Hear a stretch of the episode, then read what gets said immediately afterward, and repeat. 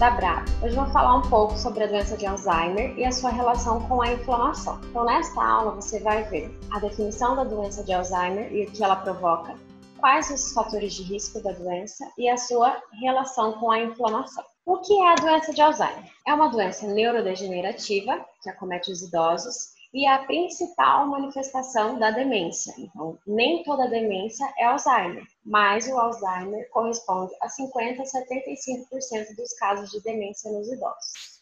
Dados de 2015 mostram uma estimativa de 46,8 milhões de pessoas no mundo com doença de Alzheimer. Então, 9,9 milhões de casos novos casos de demência ao ano, o que corresponde a um novo caso no mundo a cada três segundos. No Brasil, segundo o Instituto Alzheimer Brasil, o IAB, há uma estimativa de 1,2 milhões de idosos com doença de Alzheimer e incidência de 100 mil novos casos por ano. O que acontece na doença de Alzheimer? Como ela acontece? Ela acontece por meio da, do depósito de peptídeo beta-amiloide e da fosforilação da proteína tal. Então, o depósito desse peptídeo, ele gera a produção de EROS, as espécies reativas de oxigênio, disfunção mitocondrial dos neurônios e favorecimento da neuroinflamação e neurotoxicidade.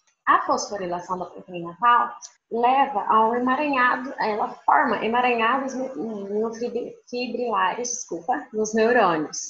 Então, tudo isso ativa a micróglia. O que é a micróglia? São as células imunológicas do cérebro. Não necessariamente elas são ruins. Elas podem servir como uma resposta protetora em consequência de uma lesão. Então, teve uma lesão, a micróglia resolve essa lesão. Mas, no caso do Alzheimer, não é bem assim que acontece. Tudo isso, esse depósito de, desse peptídeo, essa fosforilação da proteína tal, ativa a micróglia, que gera um estado de neurotoxicidade, de inflamação. Então, ocorre a diminuição da função colinérgica, alteração da plasticidade neuronal, degeneração sináptica e morte neuronal. O que acontece em função disso? As perdas cognitivas, que são características do Alzheimer. Então, quais são elas? Principalmente déficit, perda de, de atenção, déficit de memória, perda de memória, ah, um decréscimo no processamento de informação, no planejamento. Então, o Alzheimer, ele é progressivo, certo? A doença ela pode progredir é, no decorrer dos anos, mas basicamente esses são ah, os sintomas presentes na doença. Pode, a progressão da doença pode levar a, até, a de, até mesmo a dependência do idoso, de acordo com o grau desses, dessa manifestação desses sintomas. Quais são os fatores de risco? Idade, então, comete os idosos, consumo excessivo de álcool, tabagismo, hipertensão, obesidade, é, não de acordo com o IMC, mas sim obesidade central, diabetes, inatividade física e a inflamação, que é o que nós vamos ver em breve. Inflamação, então, e a doença de Alzheimer, consequência ou causa. Alguns estudos mostram que o Alzheimer gera um quadro de inflamação. Então, até pelo que eu comentei anteriormente sobre a micróbia, o Alzheimer leva a essa inflamação. O que, que acontece? Acontece a aceleração da morte neuronal, que ativa a micróbio, que aumenta a expressão dessas proteínas e citocinas pró-inflamatórias no cérebro, gerando essa neuroinflamação. De acordo com o estudo de Rocha 2011, tá? Não é 2011, 2011. O depósito do peptídeo beta-amiloide ativa a micróglia, que leva uma resposta inflamatória, liberando essas neurotoxinas e citocinas neurotóxicas e especula-se, especula-se que essa resposta inflamatória associada à formação das placas neuríticas ou placas senis, placas de Alzheimer, e ao acúmulo do beta amiloide estejam envolvidos com a lesão neuronal e com a progressão da doença. Então, alguns estudos, existe essa especulação na literatura, de que quanto mais inflamado, mais é, a doença progride. Então, a progressão tem a ver com o grau de inflamação, mas é uma especulação, ainda não é um consenso na literatura. Essa imagem aqui é um exemplo desse depósito de, de placas neuríticas, mas não sei se dá para ver muito bem. Mas o que eu vou mostrar agora é a inflamação como um fator de risco, não como uma consequência. Então, este estudo, menopausa, obesidade e inflamação, interação dos fatores de risco na doença de Alzheimer. Esse estudo ele traz alguns marcadores que mostram como a inflamação pode levar à patogênese do Alzheimer. Então, a leptina leptina, que é hormônio regulador do apetite, ela pode estar envolvida também nessa inflamação. É, obesos, alguns obesos têm resistência a leptina eles produzem muito, portanto se tornam resistentes. E isso faz com que a leptina não consiga agir da forma que ela deveria. E esse trabalho mostra que a resistência à leptina estimula a patogênese do Alzheimer. Portanto, sua sinalização normal reduz o risco. Então, não é a quantidade de leptina presente, sim se ela está conseguindo agir da forma correta ou não, se a pessoa é resistente ou não. Então, traz também aqui modelos experimentais da administração da leptina, estudos que fizeram essa experimentação com a administração de leptina mostram efeitos terapêuticos, não é como um fator de prevenção da, da, do Alzheimer. Então, efeitos terapêuticos na, no depósito de, de beta-amiloide e da tau. Então, eles ajudam a não ter o Alzheimer, por, por isso que não é a quantidade, sim se a leptina está agindo de forma adequada. E um outro estudo uh, mostra que pessoas pessoas com comprometimento cognitivo leve ou doença de Alzheimer apresentarem níveis plasmáticos menores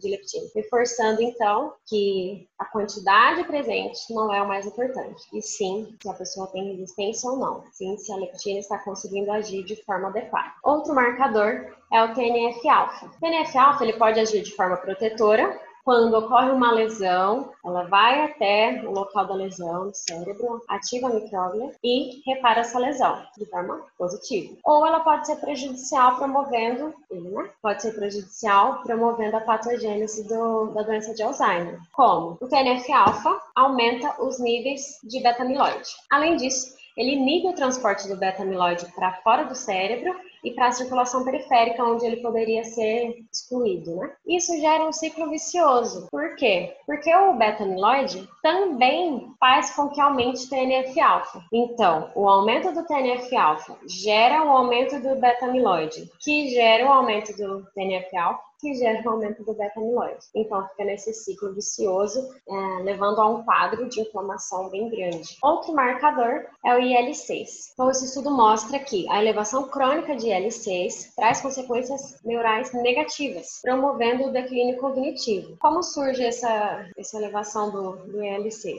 Com a ativação da, micro, da presente na doença de Alzheimer, e o IL-6 aumenta a fosforilação da proteína tal, que causa a doença de Alzheimer. Alzheimer. Então, a minha concepção, não está escrito isso no artigo, é, eu enxergo como também um possível uh, ciclo vicioso, porque a ativação da micróglia faz com que o IL-6 aumente. E o IL-6, por sua vez, aumenta a fosforilação da proteína tal, que ativa a micróglia. Tudo isso, novamente, gerando um quadro de inflamação grande, ah, facilitando a patogênese da doença de Alzheimer. Mulheres. Então, como está no título do artigo, a menopausa pode ser também um fator de risco. Esse estudo mostra que as mulheres que tiveram filho, então, mulher, mulheres que passaram por uma gestação, que pariram, elas têm maiores chances de ter doença de Alzheimer. Ele traz dessa forma mesmo, o artigo traz dessa forma, porque eles comparam com homens que são pais. E a, essa, esse risco não é aumentado nessas pessoas, porque é para mostrar que realmente o fato de ter gestado, é, ter gerido uma criança, é, que aumenta a chance de,